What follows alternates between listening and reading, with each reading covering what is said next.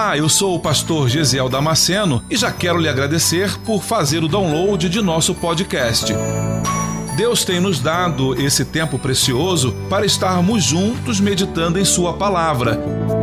E espero que você seja edificado com ela. Aproveite a oportunidade para se inscrever nesse canal e receber gratuitamente novas mensagens toda semana.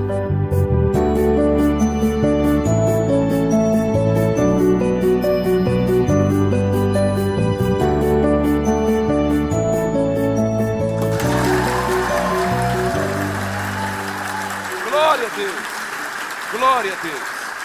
Glória a Deus. Abra sua Bíblia em Gênesis no capítulo 21. Leremos do versículo 14 ao versículo 20. Aleluias. Aleluias. Diz assim a, as Sagradas Escrituras: Então se levantou Abraão pela manhã, de madrugada, e tomou o pão e um odre de água e os deu a Agar, pondo-os sobre o seu ombro. Também lhe deu o menino e despediu-a. E ela foi-se andando errante no deserto de Berseba. E consumida a água do odre, lançou o menino debaixo de uma das árvores e foi-se e assentou-se em frente, afastando-se a distância de um tiro de arco, porque dizia que não veja eu morrer o menino. E assentou-se em frente, levantou a sua voz e chorou. E ouviu Deus a voz do menino, e bradou o anjo de Deus a Agar desde os céus, e disse-lhe: O que tens, Agar? Não temas, porque Deus ouviu a voz do rapaz, desde o lugar onde está. Ergue-te, levanta o moço, e pega-lhe pela mão, porque dele farei uma grande nação. E abriu-lhe Deus os olhos, e viu um poço de água, e foi-se, e encheu o odre de água, e deu de beber ao moço. E era Deus com o moço, que cresceu, e habitou no deserto, e foi flecheiro. Você pode tomar o teu lugar com a Bíblia aberta, luzes acesas, caneta na mão, anota, digita, toma nota do que Deus vai falar com você hoje porque Deus está falando com você. Anota a data de hoje. Vamos pensar em algumas coisas aqui hoje, irmãos, antes de entrarmos no texto. O Oriente Médio, aquela região, a região dos textos bíblicos, é uma região que sofre muito com a, com a escassez de água. Ela sofre muito com isso. Todas as vezes que alguém queria se sustentar no lugar, queria construir residência em algum lugar, eles tinham que observar algumas coisas. Primeiro, se havia naquele lugar segurança, se era um lugar que não oferecia perigo. A outra observação era que se o lugar havia água próximo para alimentá-los, para sedentá-los, dissidentá-los, tirar a sede deles, saciar a sede da família, para cuidar do gado, do rebanho, para plantar as hortaliças, para regar as plantas. E na falta de um desses, o lugar então ele era basicamente excluído da possibilidade de se ali criar residência. O povo de Israel aprendeu muito cedo, muito rápido, que vivia numa terra que a água era escassa e que a chuva rara. Então o povo tinha que aprender a, a dar jeitos. Um deles era cavar poços. E cavar poço, desde aquela época até agora, continua sendo algo extremamente perigoso porque há o perigo iminente de um desmoronamento, de desbarrancar, de o solo não estar aguentando, não ser firme, e, as, e o barro, a terra e as pedras caírem sobre quem está lá no fundo do poço, cavando o poço. Tem outras implicações. Às vezes o lençol freático não está tão perto assim. Então vai ter que se cavar muito fundo para se achar água. E às vezes cava-se, cava-se, cava-se. e acaba sendo inviável, e para-se ali, e vai pensar num outro lugar para cavar um poço. Pense comigo, naquela época nós não temos tantas ferramentas como temos hoje, instrumentos para se achar a água com facilidade. Uma outra alternativa era fazer cisternas na rocha, para aproveitar a água da chuva e ela ser canalizada para esse reservatório. Agora pensa comigo. Se cavar pé, na terra, se cavar no barro já é duro, imagina cavar na pedra. imagina cavar no calcário. O desgaste que você vai ter. Mas era uma alternativa. A água, quando você ia viajar, quando você ia viajar, você calculava a distância que você iria percorrer pelo teu odre, pela tua capacidade de transportar água. Hoje nós fazemos isso com o carro. A gente pergunta: qual é a autonomia do teu carro? Ah, não, meu carro faz 11 quilômetros com um litro. Não, eu consigo andar com meu carro, meu carro também tem gás. Eu consigo aí, sem parar o carro, eu consigo dirigir durante 400 quilômetros. 500 quilômetros eu consigo dirigir sem precisar parar o carro para abastecer. É a autonomia do carro, a sua capacidade de reservar, de estocar gasolina. O povo vai fazer isso com água. E aí eles têm um odre pequenininho, que vai caber ali um litro, um litro e meio talvez. É um odre. É para viagens curtas, viagens de um dia, de uma tarde. Quando a viagem era muito longa, ou se levava água no lombo de um camelo, no meio da caravana, ou se pensava numa outra alternativa. Por exemplo, pegar um animal pequeno, de médio porte, degolar a sua cabeça e limpar ele a partir do pescoço. Já fizemos isso no quartel com o coelho. Você desossar o coelho, tirar, descamisar ele, fica tipo um macacão. Aí você lava ele, vira do avesso, lava, higieniza, coloca a água, pega as patas do animal, as quatro patinhas, amarra uma na outra e aquilo vira uma mochila. E aí você pode, era assim que eles faziam. Aí eles podem carregar aí 4 litros de água, 5 litros, mas aí tem um dilema. Quanto mais água eu colocar para carregar, mais difícil fica para caminhar. Porque eu estou no deserto. Lembre-se que eu não estou numa terra asfaltada, na sombra.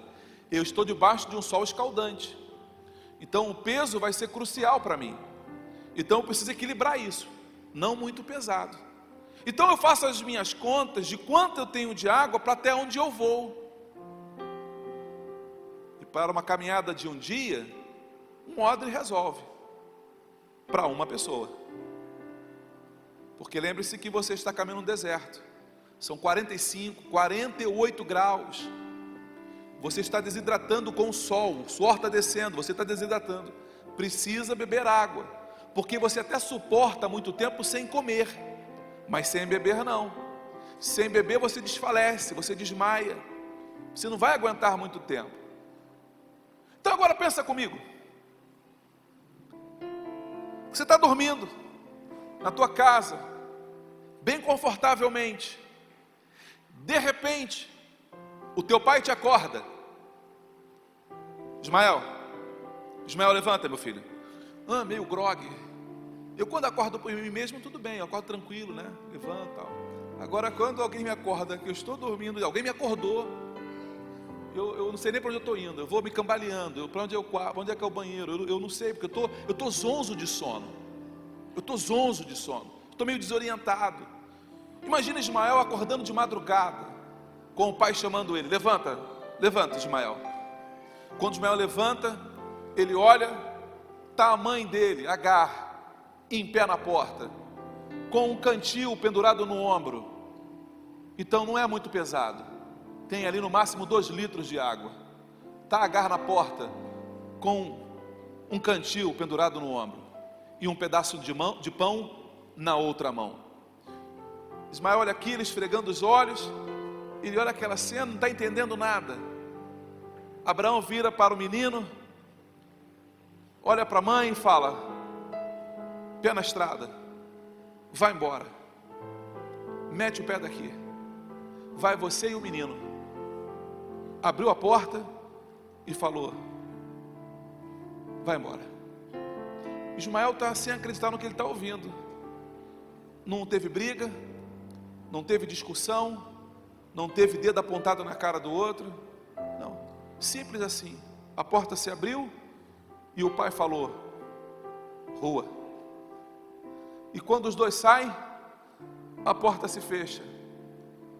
Abraão não dá para essa família nenhuma direção. Abraão, em momento nenhum no texto, ele vai dizer: Olha, Agar, me perdoe pelo que eu estou fazendo. Não há uma justificativa, não há uma explicação de Abraão, nem para Ismael e nem para Agar, a mãe de Ismael.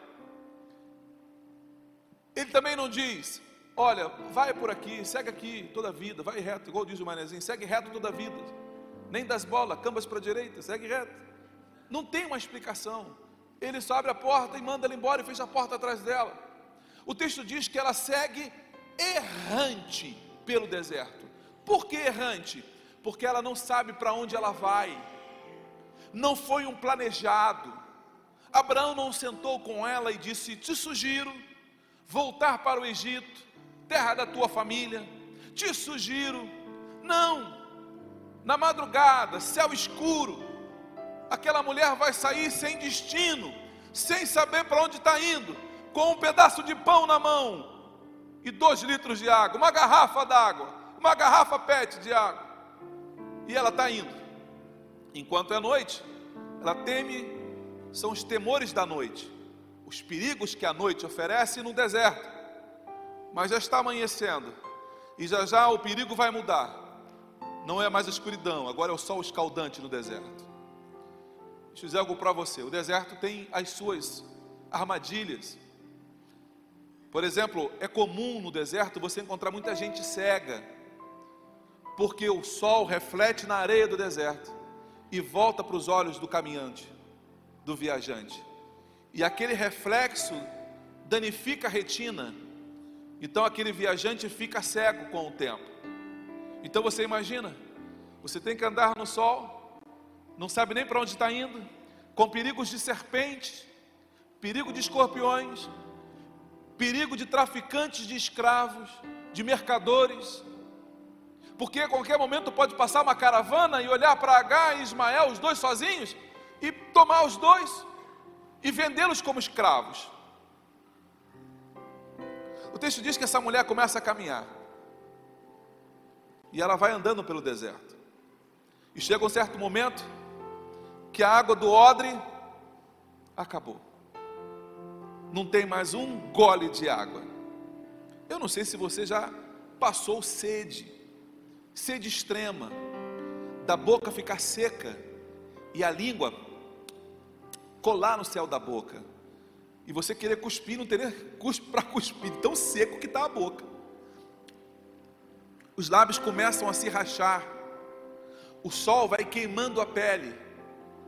A gente vai para a praia, às vezes esquece para passar protetor solar.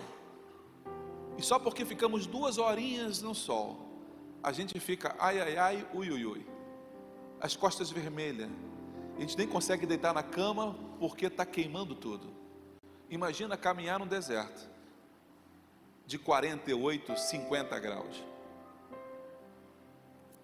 O texto diz que a água do vinho ela acabou, a água do odre ela acabou. Então não tinha tanta água assim.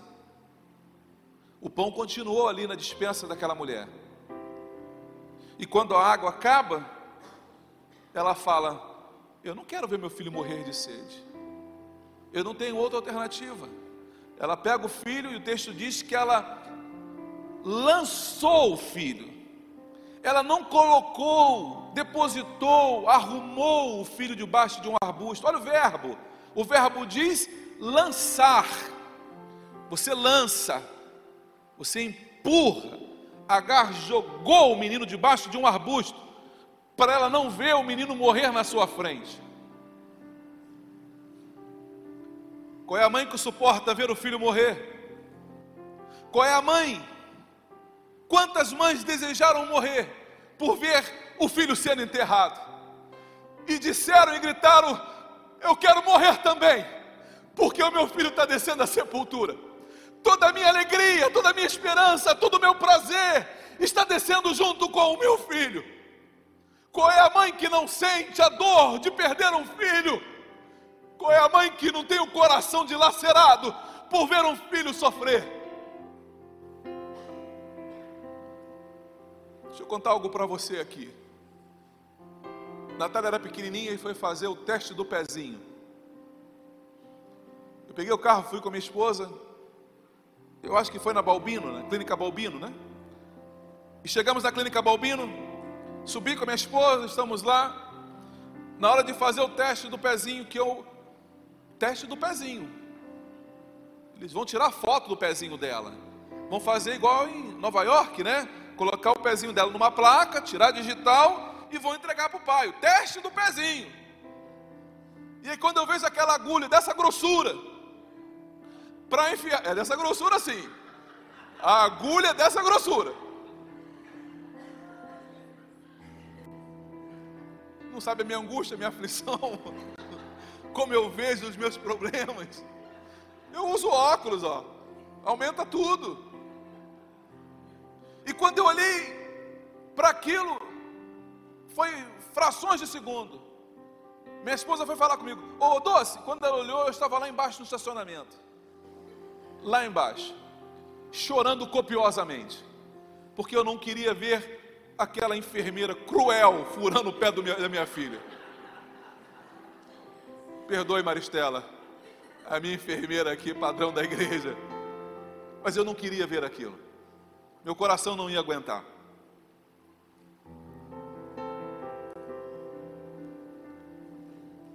o coração de uma mãe. Aliás, uma mãe nunca uma mãe nunca poderia enterrar um filho.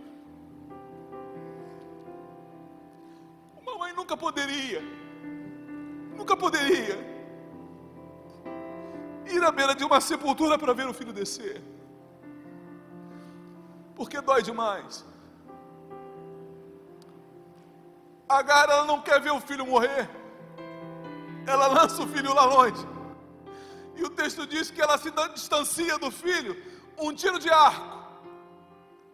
150 metros no máximo. Essa mulher senta então aí a uns 100 metros de distância para poder não não ouvir nem o murmúrio do filho, um gemido. Ela está longe, está cuidando do filho. E o texto diz que essa mulher, na sua angústia, na sua luta, no seu desespero, o coração despedaçado,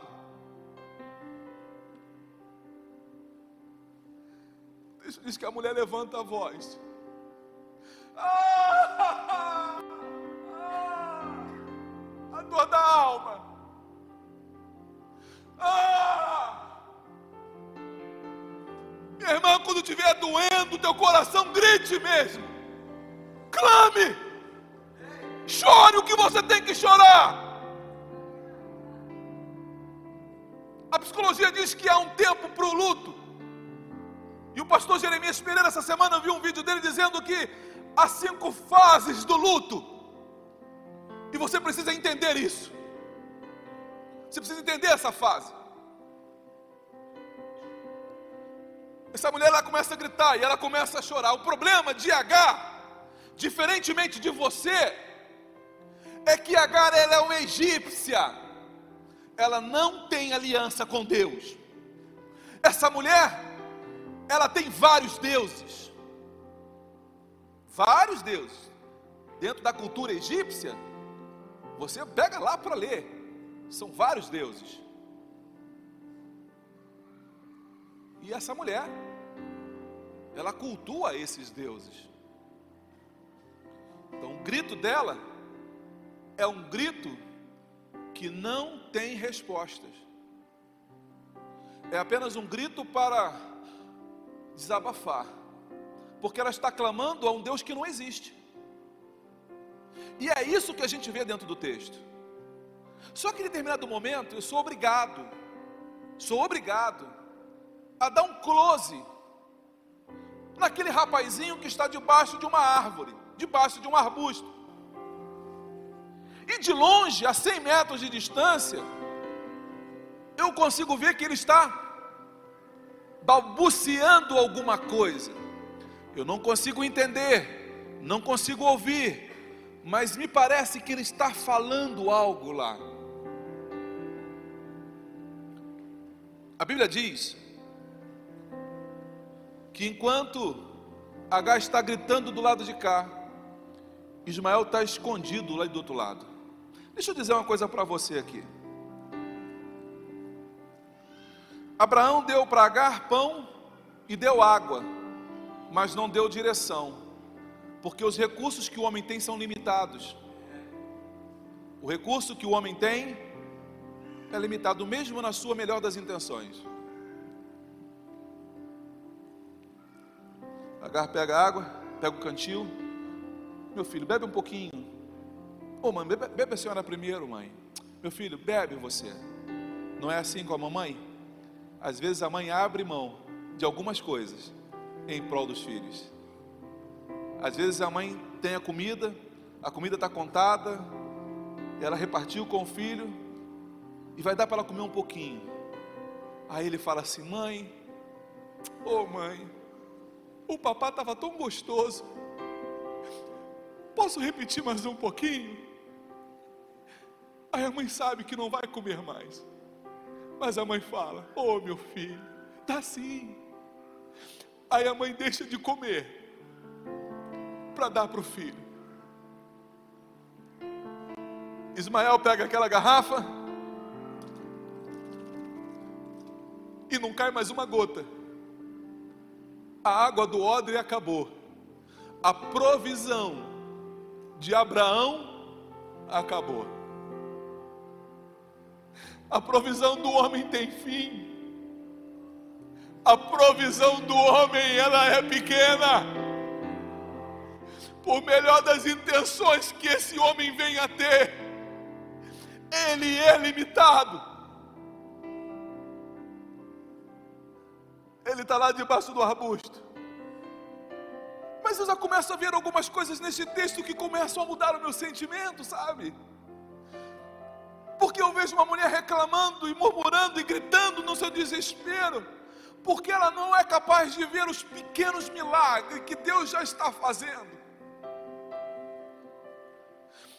Porque pelo menos o texto diz que ela colocou o seu filho debaixo de uma árvore aquele, aquela criança já tem alento, já tem um certo conforto e não vai ficar exposto diretamente ao sol.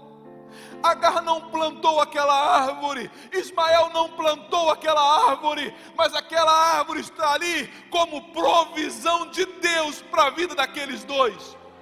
Tem coisas que você não fez, tem coisas que você não realizou, mas está desfrutando por causa da bondade e da misericórdia de Deus. Você não fez, não realizou, mas a bondade de Deus te achou de tal forma, e você às vezes não é capaz de entender que você não fez aquilo, mas aquilo veio na tua mão como uma bênção do Senhor.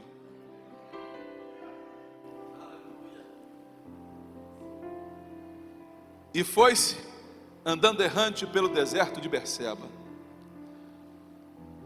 É tão ruim quando a gente anda na vida e a gente não tem certeza de mais nada, né? Você para e você fala assim: e aí? O salário vai dar para o final do mês, cara? E como é que vai ser mês que vem? Tu está desempregado? Como é que vai ser mês que vem? Não sei. E o teu condomínio? E a prestação do teu carro? E a, e a faculdade? não sei, eu não tenho respostas, porque toda a provisão que o homem me deu se acabou. Então a gente fica como? Desorientado. A gente não sabe para que lugar a gente recorre. A gente não sabe a quem recorrer. A gente não sabe e a gente começa a pensar em alguns nomes, não é assim? Você começa a pensar assim: Uau, é igual aquele desenho do pica-pau que ele está ele tá, ele tá morrendo de frio.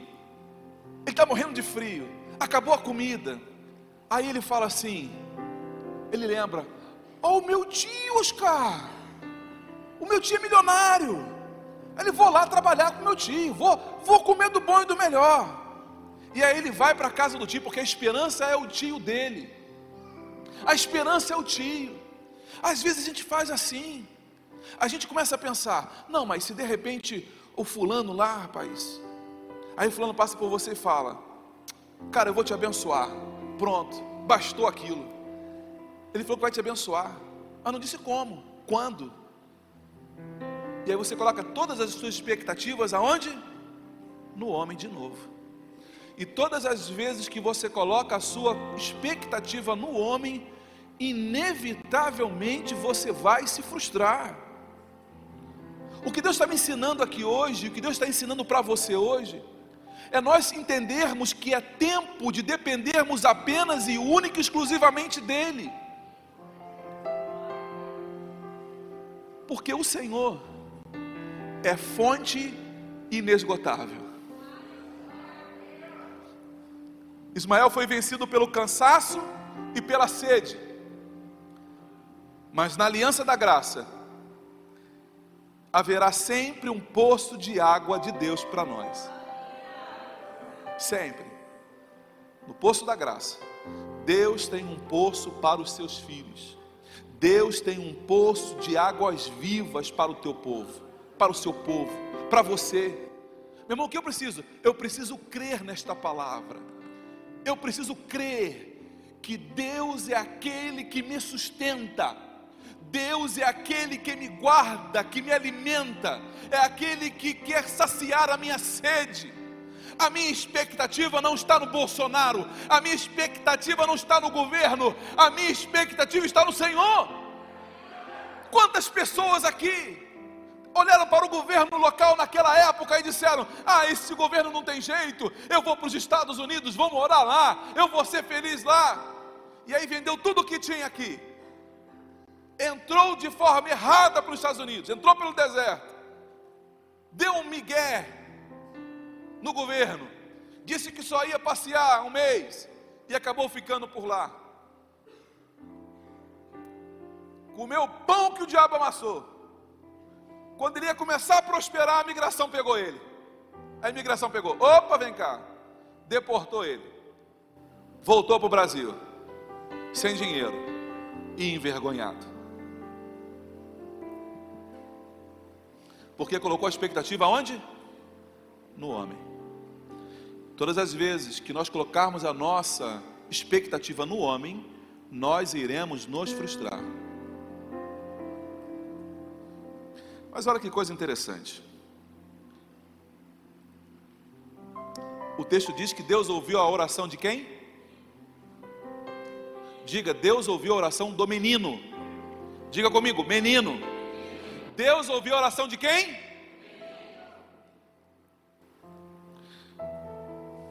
Tu não sabe, mãe, mas os teus filhos estão orando. Você não sabe, você não vê, mas eles estão orando. E o que é gostoso de tudo é que Deus está ouvindo a oração de vocês. Deus está ouvindo a oração de cada um de vocês. Sabe o clamor, a angústia, Deus está olhando. Ele está olhando, mas eu vi algo diferente nesse texto.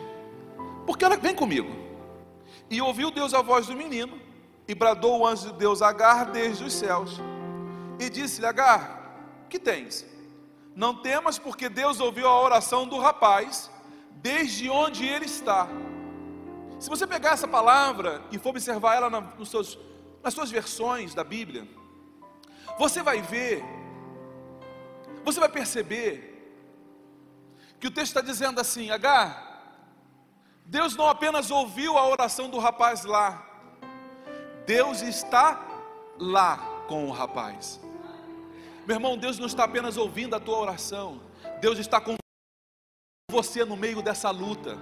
Deus está com você no meio desta prova. Deus está com você no meio desse furacão. Você não está sozinho. Você até pode não ver, Você até pode não contemplar, mas isso não significa dizer que Deus não esteja ali com você. Eu não estou sentindo nada, pastor. E quem disse que você tem que sentir para provar que Deus está ali? Aquele menino não sentiu nada, mas Deus estava ali com ele. A garra não sentiu nada, mas Deus estava ali com o rapaz. Eu só preciso que você entenda uma coisa aqui hoje. Não quebre princípios que Deus estabeleceu.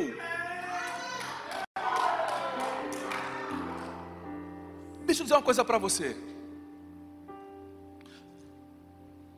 Você fala assim, pastor, esse negócio de lei da gravidade. Isso aí, pastor, não sei quem foi que promulgou essa lei, mas eu vou quebrar essa lei. Não sei quem foi que, quem foi o vereador, se foi algum senador, quem foi que promulgou essa lei da gravidade. Eu vou quebrar esse negócio. Não vou cumprir isso aí não. Assim como às vezes a gente quebra os princípios da lei do trânsito. Não ultrapasse pela direita e a gente ultrapassa pela direita. Não siga no acostamento e você segue pelo acostamento. Aí a PF está lá na frente, te canetando. Aí você chega no alto de um prédio e você fala: Hoje eu vou quebrar essa, essa tal dessa lei da gravidade. E aí você vai andar. E você despenca de lá. Porque todas as vezes que você tentar quebrar um princípio, é esse princípio que vai te quebrar. É por isso que tem muita gente hoje vivendo desespero porque quebrou princípios. Quando Abraão pegou a, a, a Ismael e entregou a Agar, o que, que Deus disse ali? Agar, cuida desse menino. Abraão está dizendo: a partir de hoje, Ismael, você deve obediência à sua mãe, ela, é ela que vai cuidar de você, ela é responsável pela tua vida. Quem orou foi Ismael, mas Deus não responde para Ismael, Deus responde para Agar. Sabe por quê? Princípio de autoridade. Deus não quebra princípios de autoridade. Voltaram do retiro cheio de Deus no coração, transpirando Deus, batizados com o Espírito Santo. Ô Maia, agora quem, quem fala aqui sou eu. Não, não, irmão. Não. Mãe, eu tô, mãe, eu vou, mãe, eu vou porque é um trabalho com jovens. Eu vou. Vai não. Mamãe falou que não vai? Ela é autoridade. O que, que você pode fazer? Fala com o papai. Pai, toca no coração da mamãe. Fala com ela. Nunca quebre princípios de autoridade que Deus estabeleceu. Quer ver uma coisa? Normalmente acontece assim. Normalmente. Já tive essa conversa com o pastor Diego algumas vezes. Pastor, precisava começar com o senhor. Pois não, pois não. Pastor, é o seguinte, eu estava orando, Deus falou para mim para eu fazer isso, para eu casar com fulano. Falou? Falou. Pastor, Deus falou comigo para eu fazer isso, para eu vender tudo e ir para outra cidade. Deus falou com você? Falou. O que, que eu vou falar agora? Eu vou, eu vou contrariar Deus? Não, meu, não vá. Eu sei que Deus não falou coisa nenhuma. Eu sei que ele não orou. Na maioria dos casos é assim não orou. E se orou, fez aquela oração de miojo. E nem ficou para esperar a resposta do Senhor, se sim ou não. Nem ficou para esperar a resposta, decidiu por conta própria e ainda quer colocar na conta de Deus. Vai se quebrar, meu irmão. O que Deus está estabelecendo aqui para você hoje e para mim Fique atento a princípios que não podem ser quebrados. Você quer ver um princípio? Permita-me falar isso. Não fica triste comigo? O dízimo, a palavra fala assim: traga o teu dízimo à casa do tesouro. Como é que é a orientação? Traga o dízimo à casa do tesouro. Aí você pensa assim: não, mas o dízimo é meu, vou fazer como eu quiser. Eu vou dividir, vou abençoar um, vou abençoar outro, eu vou, eu vou dar para os pobres, eu vou fazer. Está quebrando um princípio, porque o dízimo não é para isso a ordem do Senhor é trazer o dízimo à casa do tesouro. Isso que você fazer chama-se oferta alçada. Ofertar na vida de outras pessoas você pode e deve fazer, mas não confunda as coisas. Você acha que está fazendo algo bom, mas está quebrando um princípio. E quando você quebra um princípio, você não vive o propósito. Quem quebra princípios não vive o propósito. É por isso que eu atendo muita gente no gabinete. Aí eu começo a fazer perguntas. Eu começo a fazer perguntas. Mas e aí? Não, pastor, porque eu vou fazendo pergunta. Aí eu falo, então, o que você acha que é? É, né, pastor, por causa disso, né? Eu nem falei que é. Eu só fiz as perguntas, foi ela que deu as respostas. Aí ela fala, é isso, né, pastor? É. Então, mas sabe o que tem que fazer, não sei? Sabe? Sei, pastor, sei. Então vai, faz e muda de vida. O texto diz que Deus vira para Agar no versículo 18 e fala assim: Ergue-te. Por que, que o texto manda ela se erguer? Porque Agar está no chão. Irmãos, quem não vai estar no chão, jogado no chão, vivendo dessa forma, depois de estar vendo o filho morrendo e não poder fazer nada? Como é que uma mãe não vai estar, depois de ver, passar por tudo o que passou, ela está prostrada no chão. Mas aí o Senhor chega e fala assim: ó, o tempo de estar prostrado no chão acabou. Chega, erga-te, ergue-te, levanta, pula de onde você está, tome uma posição. Não vá ficar a vida inteira lamentando, reclamando do leite que derramou. Levanta, é hora de você levantar sobre os seus pés, tomar uma atitude, porque Deus já está mudando a tua história. É tempo de levantar. Aleluia! Senão tu vai ficar a vida inteira, coitadinho de mim. Quem é você, meu irmão? Eu sou um coitadinho de Jeová. Eu sou um miserávelzinho do Senhor. Não é miserávelzinho, não, meu irmão. Você foi comprado com preço de sangue. Você é filho, você é filha. Passa por prova, muitas das vezes porque provocou isso. Mas o Senhor está dizendo: eu ainda assim estou mudando a tua história. Levanta onde você está. É tempo, o tempo de chorar passou. O tempo de lastimar passou. Oh dia, oh céus, oh azar. Muda aí, meu irmão, essa música. Tira aí esse disco. Porque nem disco mais a gente ouve. Agora é MP3. Tira esse negócio aí. Não é mais MP3 não?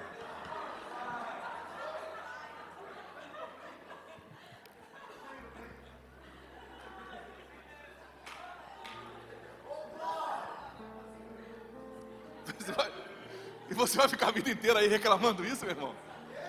Tem gente que está reclamando desde hoje, desde a época do vinil. É, é, nós casamos, mas você não deixou eu botar o tapete vermelho. Já está casado há 30 anos, mas ainda lembra que ele atrasou no casamento. Lembra que ele não usou o carro que ela queria que entrar na igreja. Tem 30 anos. E o disco continua. É, então, é época, então é da época do vinil mesmo. Deus está dizendo para você assim, meu irmão, para com esse negócio aí. Levanta, erga-te. Vai lá, toma um banho. Toma um banho. Corta esse cabelo. Passa lá um, um rímel. Passa ali um batom. Passa lá um blush. Faz uma escova progressiva quilômetros de vantagem. A barba. Tem irmão que parece uma orça, né? Uma corça, uma, uma morsa. O bigodão do Leôncio, do pica-pau, já viu? Aí, irmãos, eu gosto de barba. Eu estou sempre aparando o bigode. Porque senão não dá, né? Eu, eu gosto de beijar. Senão a esposa fala assim: não, Leôncio, pra cá não. Pra cá não, Leôncio. Muda o aspecto, meu irmão. Muda o visual. Toma um banho, pelo amor de Deus. Está frio, mas toma um banho. Troca de roupa. Se posiciona. Por quê, pastor? Porque José, estando na cadeia, quando soube que o rei mandou chamar, ele barbeou, tomou banho e trocou de roupa. Deixa eu dizer uma coisa para você aqui hoje, um rema de Deus aqui para a tua vida o rei está te chamando. Porque Ele quer mostrar para você coisas grandes e tremendas que Ele vai fazer na tua vida. Então tome um posicionamento hoje. Tome um posicionamento agora. Levanta sobre os seus pés, dá um pulo onde você está, muda a tua atitude.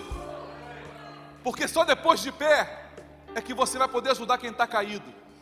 Depois que ela levantou, irmãos, a, a, bênção do Senhor ela vem com a obediência, porque depois que essa mulher levanta, mesmo na sua crise, seca as lágrimas aí. A Luciana falei pra, falava assim para Natália: engole esse choro, hum, engole esse choro.